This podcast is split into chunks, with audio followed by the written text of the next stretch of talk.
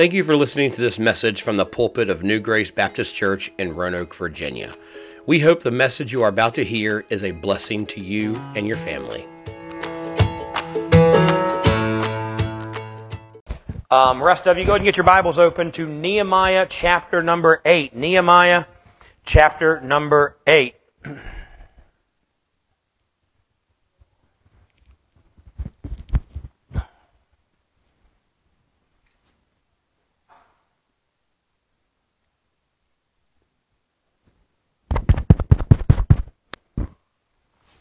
All right.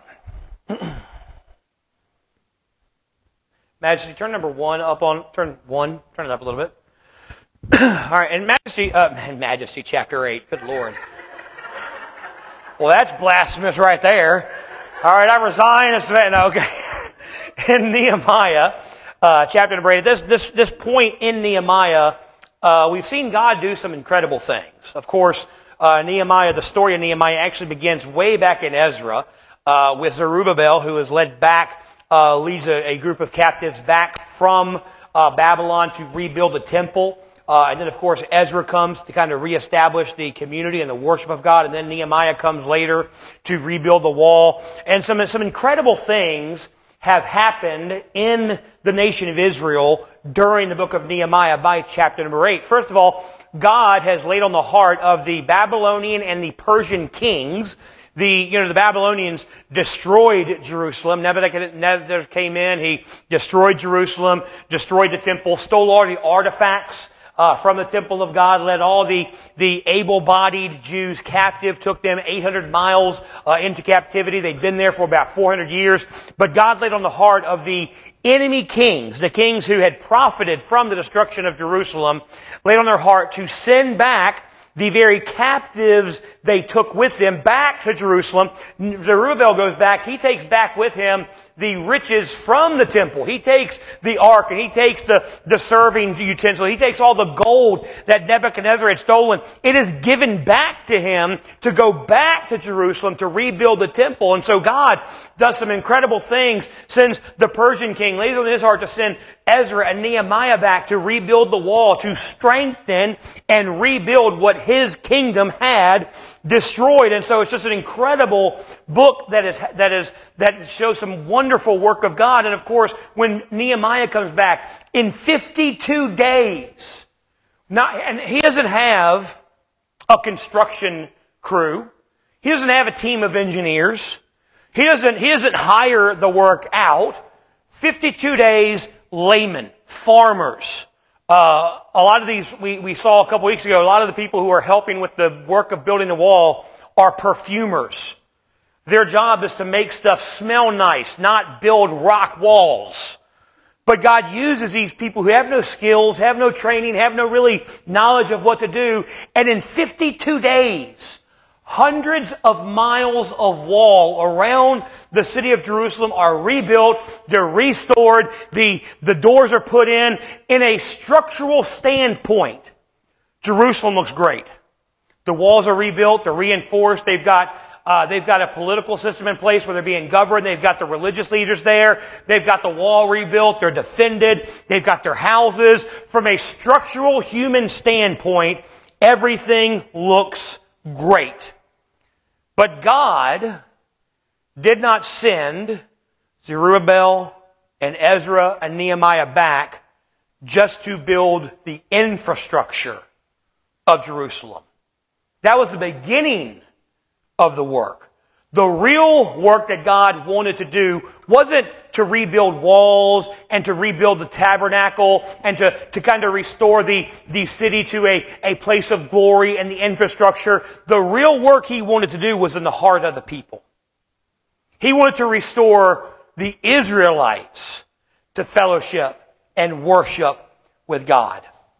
And it started when Zerubbabel, about 70 years before Nehemiah, brings 42,000 Jews back from captivity. But when he gets back, and Ezra and Nehemiah, it's a great story. That's why I've said I could probably spend a year or two just going through all the themes in these books, because when Zerubbabel comes back, he rebuilds the temple. Incredible, again, an incredible show of God's using the people. They get it built in record time, and people are so ecstatic. But there's one group of people who aren't happy, and that's the old people. I'm not saying y'all are bad. If the Holy Spirit lays it on your heart, that's between you and God, not me. But the older people who had seen the temple in its glory look at the temple Zerubbabel built and say, it's not as good. It's not as big. It's not as fancy. It's not like it used to be. So there's conflict there. And then, of course, Zerubbabel, he's mad at them. But then also there's people who had been born after the captivity in Jerusalem who he doesn't want to worship there because he goes, you're not real Jews. So there's conflict. Then Ezra comes back and he tries to reestablish worship. Same thing happens. The older people who are like, you know what, it's not like it used to be. And then Ezra's like, well, these people who were born in Israel after captivity, they're half Jews. They're not real Jews. They can't worship with us. And so it's been a mess. God has been trying to work on the hearts of people, but nothing's really worked. That changes in chapter 8. In chapter 8, God calls the nation of Israel to true, authentic worship of Him. That's really something I don't think we understand as believers today. I heard a story about a church. The preacher was up preaching, and he'd been preaching for about 15, 20 minutes, and so he had about another 80 minutes to go. But he was up there preaching, and they had an emergency. An older man in the congregation, he passed out, and he had kind of a medical emergency. They weren't sure what's going on, so the preacher keeps preaching, but the ushers go out, they call 911. The ambulance gets there, and they come to the door, and the usher says, we have a guy, he passed out, he may be dead, we don't know, but he looks like he's sleeping in there. Y'all just go in and get him, don't worry about it, the preacher keep preaching, y'all just go get the guy that looks like he's sleeping, and he'll be fine. Took the paramedics 45 minutes to find the right guy because he took out 12 men who were sleeping beforehand. Because we don't understand what true worship is. Nehemiah chapter 8 shows us a beautiful picture of not just what authentic worship looks like, but how we can experience it today. Many people, they go to church every Sunday. But too many people, they go to church every Sunday, but they never really experience the worship of God. Gordon Dow said, modern man worships his work, works at his play, and plays at his worship. That's not what I want for us as believers today. I don't want us to do church. I want us to worship our Savior. And in chapter 8 of Nehemiah, the Jewish people, they'd spent 52 days doing incredible, intense labor, reconstructing the wall around Jerusalem. But that wasn't the real work that God needed done. Now, that was just the beginning of what God had wanted to complete and do when He called Nehemiah to go back to Jerusalem. And thankfully, the Israelites inside the city, they recognized that.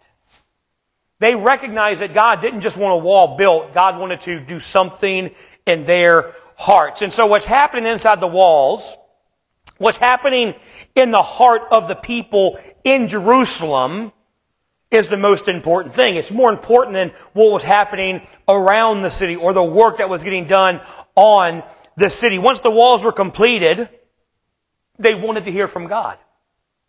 They wanted to worship God. And so that's exactly what they did. I hear from older Christians all the time. And again, I promise you, I'm not picking on the senior citizens. I'm not trying to harp on y'all. God may be, but I'm not, no. But I hear from older Christians all the time, they kind of lament the olden days. Because a lot of y'all remember, I never experienced it, but I've heard a lot of stories where y'all would have revival and it would start at like 6 o'clock and it had scheduled to end at 8, but revival goes till midnight. And it should be a week-long meeting, but then it turns into 2 or 3 or 4 or 5 weeks, and just incredible things happening, and people getting saved, and people getting baptized, and people repenting, and really coming forward. Of course, you may have heard lately there's a revival down in Asbury Christian College where and it's just spontaneous. It wasn't a planned thing. Just they have a chapel service. After chapel service, they dismiss, but the kids don't go anywhere. They just keep praying and crying out to God and weeping and repenting and just incredible things happening. That you can't manufacture that. Revival isn't something we schedule once a year. Revival is something that we experience, that happens through the Spirit and the moving of the Word of God. And that's exactly what happened in the book of Nehemiah. They experienced an outbreak of true revival, of true worship. And it can happen for us as well, but we have to build it on the same thing. And the revival and the worship in Nehemiah chapter 8 is its foundation was the Word of God. Let's start reading in chapter 8. Look at verse number 1. And all the people gathered themselves together as one man into the street that was before the water gate, and they spake unto Ezra, the scribe, to bring the book of the law of Moses, which the Lord had commanded to Israel. And Ezra, the priest, brought the law before the congregation, both of men and women, and all could hear with understanding upon the first day of the seventh month. Now, I'm going to focus real quick on that last phrase, the first day of the seventh month. Now, that doesn't mean anything to us. You know, the first day of the seventh month, that's no big deal to us. It's not an important thing. But in the Jewish calendar, it was one of the holiest times of their year. The first day of the seventh month was to them our New Year's. It was the beginning of a new year, and it was the beginning of a lot of celebrations and a lot of feasts that they would go through. But the purpose of the feast was to honor God and to worship God. But because man does this throughout the years, these kind of feasts and these kind of traditions have just become mundane. It was just something that they did. It's a lot like our Thanksgiving. You know, the original purpose of Thanksgiving after the Civil War was to really give thanks about the freedom and the peace that God had brought, and people would get together and really talk about how thankful they are and what God has done, and now it's a good excuse. And look, I love Thanksgiving because we get together and eat more than is humanly possible and make enough food to feed a small country sometimes. But it's just, we kind of lost what the real meaning of it. We really struggle with it at Christmas time. Christmas is commercialized. We forget that it's not about presents and Santa and tradition. It's about worshiping the fact that God came for us. And so the first day of the seventh month in the Jewish calendar was their New Year's, but it was really marked. It started the celebration of important festivals. On the first day, they would celebrate the Feast of Trumpets. This was to remember how God had given them the city of Jericho when they crossed over into their first incredible victory, where God told Joshua, hey, here's your battle plan. March around once a day for 7 days. On the seventh day, march around seven times, blow your trumpet, boom, you're victorious. Makes no sense, but it worked. And it was a power of God. And so the Feast of Trumpets was them to remember how God had given them incredible victory as they crossed into the Promised Land, and God had done everything for them. And so the first day was the Feast of Trumpets. Then on the 10th day, they would celebrate the Day of Atonement, where they would bring the lamb to the temple, and they would sacrifice. Each family would bring a lamb, and they would sacrifice that lamb, and God would atone for their sins or cover their sins for the year. Vital time in the life of the Israelites. But of course, they'd kind of forgotten about it and kind of become mundane. Then on the 15th, on the 10th, they would celebrate the Feast of Tabernacles on the 15th and the 21st, from the 15th to the 21st. And this was, of course, celebrating how God had given them the tabernacle in the wilderness. And for 40 years, God had walked with them in the wilderness. And then God had been with them in the Promised Land as they went around conquering the Promised Land. But no matter where they went, no matter what they were going through, God was there with them.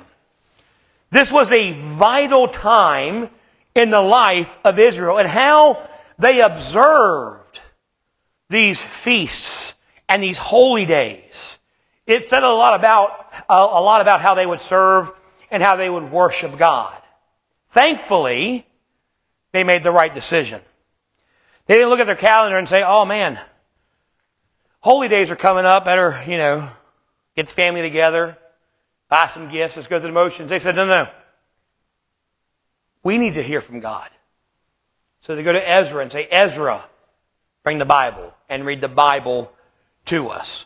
So let's start reading verse number 3 again. Chapter 8, verse 3. And he read therein before the street that was before the water gate from the morning until midday. I don't want y'all complaining that I preach too long. Because Ezra, he ain't preaching yet. He's just reading the Bible. And here's the thing. He's reading the Old Testament. He's going through Leviticus.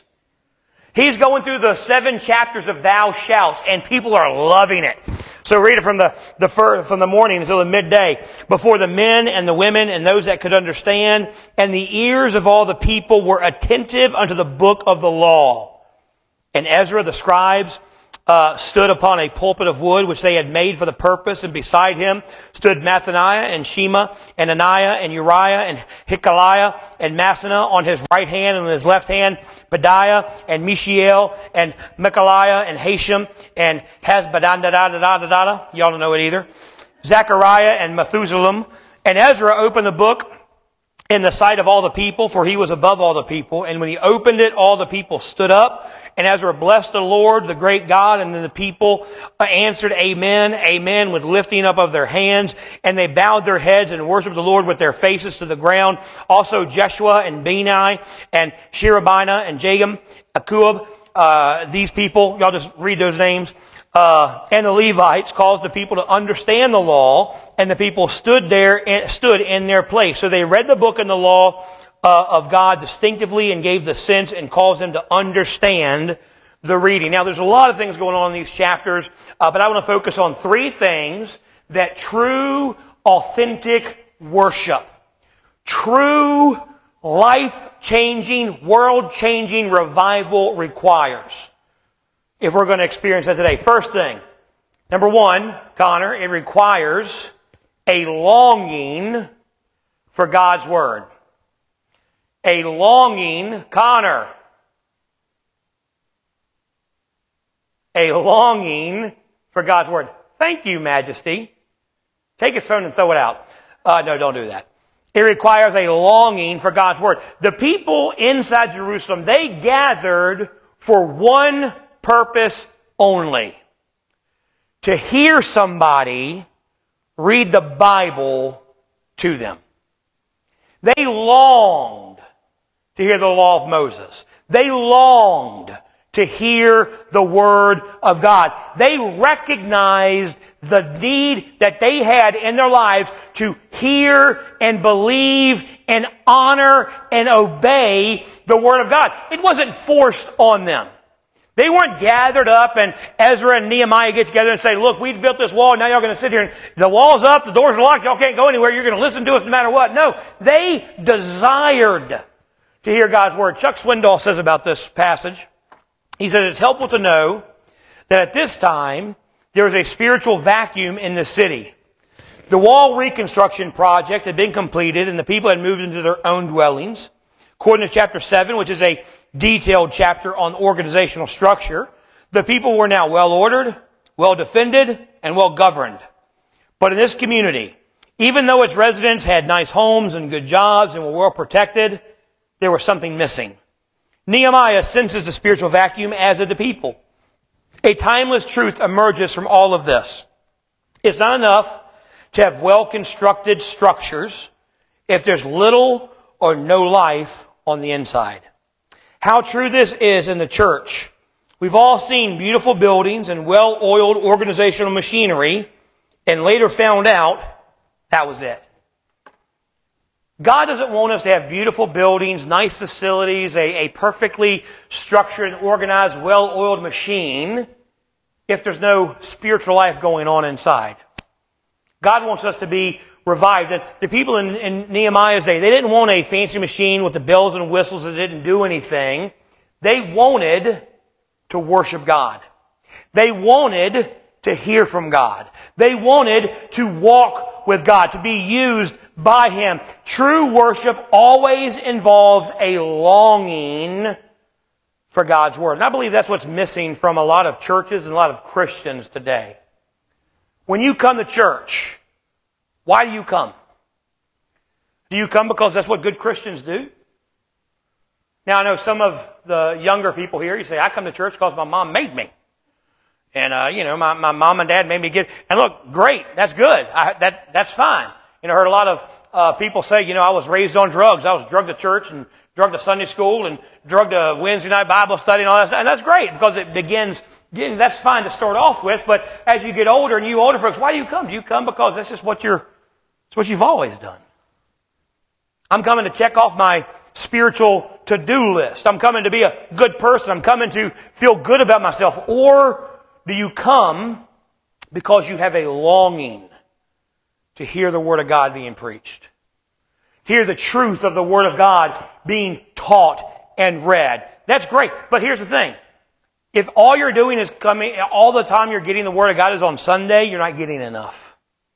We need to have a longing to hear the Word of God taught and preached and read to us and explained to us on Sunday. But you got to have a longing to read it Monday too, and Tuesday, and Wednesday, and Thursday, and Friday, and Saturday. We need to have a longing to say, you know what, I need the Word of God like I need bread. That's why Jesus says in His prayer, give us this day our daily bread. You can go a day without eating, a couple of days without eating. If you're fasting and you're doing it right, you can go maybe a week or two. But after a while, you're going to start feeling hungry and you're going to get weak and you're going to need food. And your body's going to crave it. We need to crave the Word of God like our body craves food. I think we should crave the Word of God like your body craves oxygen. Because again, you can go a couple of days without food. You can go about 2.5 minutes without oxygen before you pass out. And your body starts breathing on its own. We need to desire and to crave the Word of God, not just being explained to us, but reading it and studying it and memorizing it and meditating on it. We don't have a longing for the Word of God. And one of the reasons I think so is because to us, it's commonplace. Again, the Jews here, they wanted to hear the Word of God. You know what they had to do?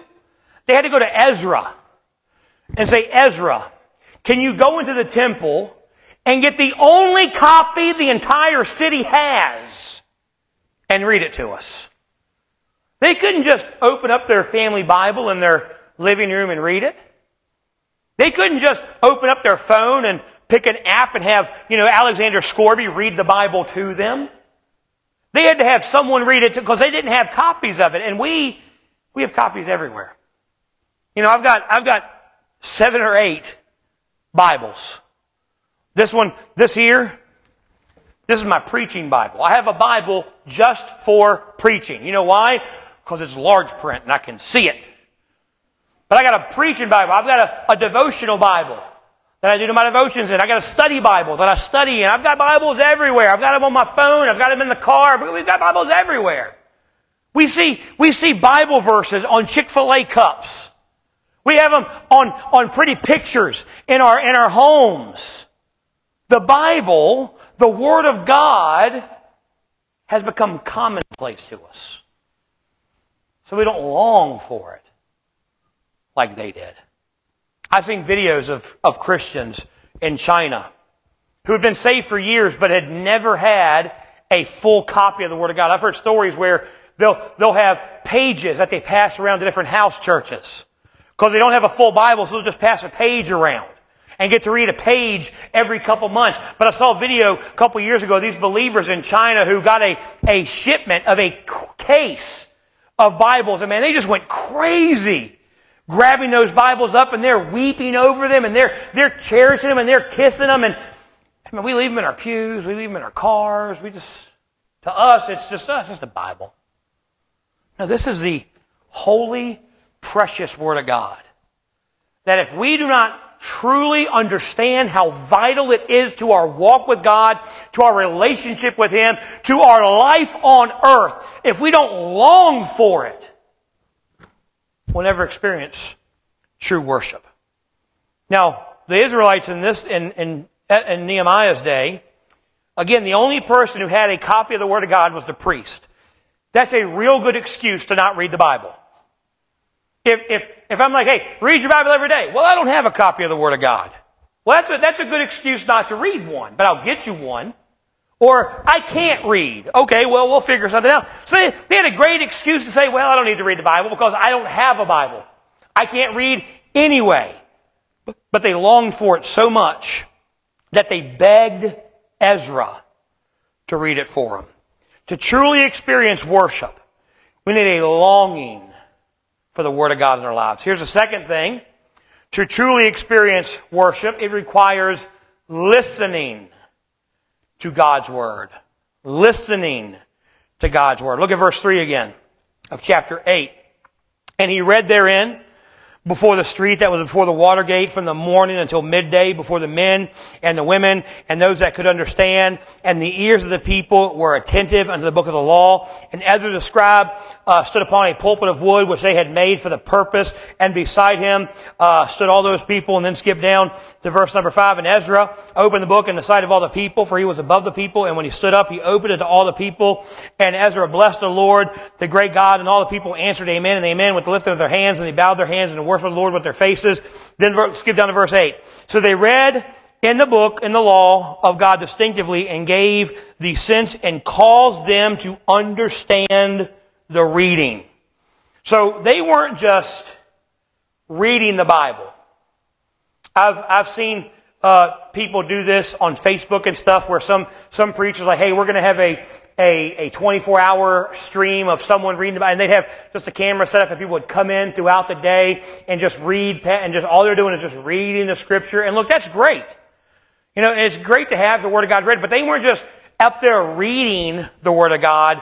They were preaching the Word of God to them. They were explaining what God meant in the Word of God. And so what was going on, the Word of God just wasn't being read, but they were listening to what was being said. They honored and they respected the Word of God. In verse 7, it says that as the Word of God was read, they stood up to honor the Word of God. And I know there's a lot of churches that when a preacher reads the Word of God, they'll stand up for the reading of the Word of God. I'm not saying that we should do that, or that's wrong if we don't, or it's wrong if we do. But what it shows is not just a desire to hear the Word, but an honor and a respect they had for the Word.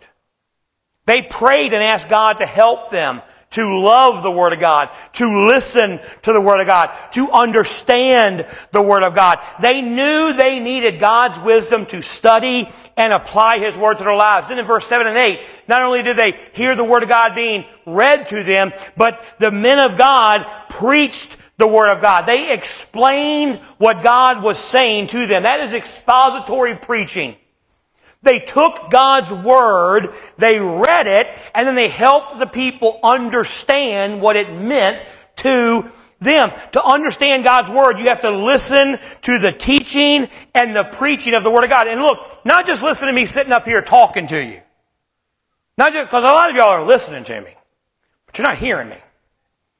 You're listening to what I'm saying, but it's whatever. I wish he'd shut up. It's already 11:51. He's got 9 minutes to shut up so I can get to Golden Corral. Don't go to Golden Corral. That's when I went there. I got appendicitis. I'm not sure it's their fault, but I'm saying it is anyway. But you got to hear and understand what the Word of God means for you. One of my favorite comic book strips of all time is Calvin and Hobbes. How many of y'all remember Calvin and Hobbes? Man, I love me some Calvin and Hobbes. And one of my favorite ones is Calvin, of course. He's running around chasing Hobbes. And if you don't know what it is, I'll pray for you. But he's chasing Hobbes, his stuffed tiger that everyone else sees as stuffed, but he sees it as real. So he's chasing Hobbes around, and his mom yells at him, "Stop running around the house. You're going to break something." And of course, you know, the next frame you get, you know, bonk, crash, bam. He broke something. So his mom comes running in the room and says, "What did I just tell you?" Calvin says, "I don't know, I wasn't listening." That's what most of us do. We maybe hear somebody preaching, but we're not listening. You know, in April, when our kids were babies, she had like supersonic hearing. Our kid could burp 3 rooms away and she'd hear it. Middle of the night, dead sleep, they whimper, "Did you hear? Go get the baby. Something's wrong with the baby." You know why? Because she was listening for them. We need to listen for God speaking to us through His Word. Donald Whitney, in the book Spiritual Disciplines of the Christian Life says, since worship is focusing on God and responding to God, regardless of what else we are doing, we are not worshiping if we are not listening to God. You may listen to me preach, but you need to understand how the Word of God applies to your life. How you are to take what God says. How does this, not just, okay, that's great, man, he read a good story, I'm glad they did it in Ezra and Nehemiah, but okay, how does what is happening in Nehemiah, how do I apply it to my life today? How do I use it to treat people today? How does it affect my relationship with God today?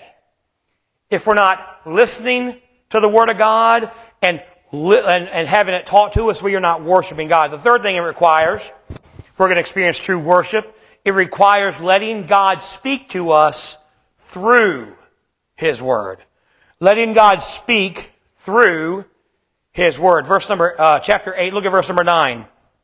And Nehemiah, which is the Treshata, and Ezra the priest, the scribe, and the Levites, taught the people, said unto all the people, this day is holy unto the Lord your God.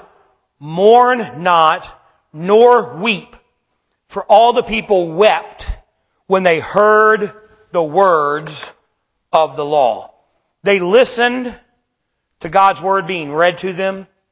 They listened to the preaching of the Word of God, so they knew what God was trying to say, what God was trying to teach them, and it broke their heart. They started weeping. Why? Because they realized how wicked they had been. They realized how much they had disobeyed the Word of God. What we see here is conviction of sin. Letting God tell you in His Word what is wrong, what is sin in your life, and what needs to be corrected, what needs to be confessed and repented. The Word of God convicted them of their sin. It broke them over their past. It broke their heart over how they had mistreated God. They had come back to Jerusalem after years of exile that God had put them in because of their sin. And they come back and they build the temple and they build the walls and they reestablish everything, and they realize we're doing exactly what we had done before. We're still ignoring God. We're still disobeying God. We're still worshiping idols over God. And they were heartbroken over their sin. Look at verse number 10. Then he said to them, go your way, eat the fat, and drink the sweet. God wants us to eat fat stuff and drink sweet tea, okay? Biblical proof right there, bacon and sweet tea is good for you. Eat the fat and drink the sweet, and send portions unto them for whom nothing is prepared. For this day is holy unto our Lord. Neither be ye sorry, for the joy of the Lord is your strength. See, right after they hear the Word of God, they're heartbroken, they're crying, they're weeping, they're destroyed over what they've done to God. Nehemiah says, don't cry over that. Go eat the fat, drink some sweet tea, prepare some food for those who don't have any, because the joy of the Lord is your strength. Here's what God is trying to tell us. God doesn't want us, when we're convicted of our sin, to just wallow in the shame of it. I can't believe, God, I would do that. Why would God use me after I've done that, after I said that, if I treated people that way, after I treated Him that way? You know, God doesn't want us wallowing in our sin. He wants to give us freedom from our sin. He wants to deliver us not just from the penalty of sin and the power of sin, but the pain that sin has caused us. He's delivering us from our past. See, conviction is not a burden. Conviction is a gift of God. Because first of all, it shows us where we need to get right. We're convicted of our sin. We confess it. We forsake it. We turn from it and turn to God. But then God says, I gave you that conviction to free you and to give you joy over the sin that you've just had victory over. So conviction brings freedom, which brings joy. So Nehemiah says, look, It's good you're heartbroken. It's good you're convicted. It's good you realized how wicked you have been, because now you can do better, and that should give you joy because God is freeing you from the burden of that sin. True worship brings conviction. True worship brings deliverance and joy that comes through hearing and listening to the Word of God. And look, the greatest conviction, the greatest joy we could ever experience is hearing how God feels about our original sin. About hearing from the Word of God that we're all born sinners.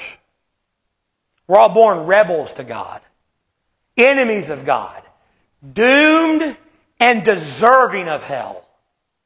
But God loved us so much that He sent His Son to live a life we could not live, to live a sinless, perfect life that we never could, to be arrested and die on the cross for our sins, not His, because He was sinless, to absorb the wrath of God for our sins, to be buried and rise again 3 days later to reconcile us and redeem us to God the Father, to see that God did everything to save us that we never could because He loved us, and we're convicted of that and put our faith and trust in His death, burial, and resurrection for salvation. And that brings the greatest joy and the greatest freedom, because we know He did what we could not, and now we get to spend eternity with Him.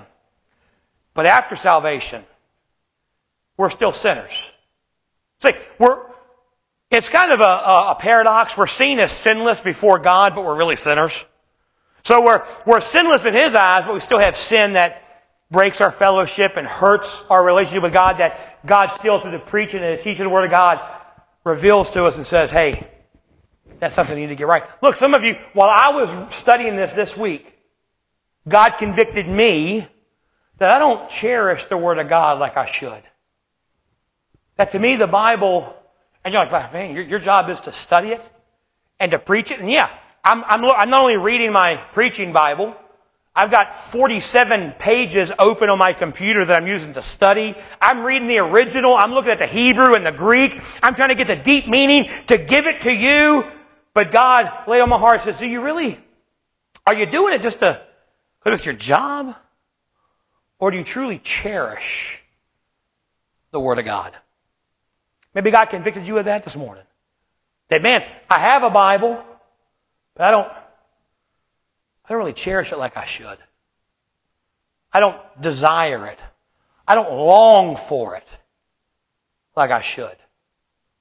That's conviction that God wants to have, so we can say, God, I need to change and get back to a life that you have for me.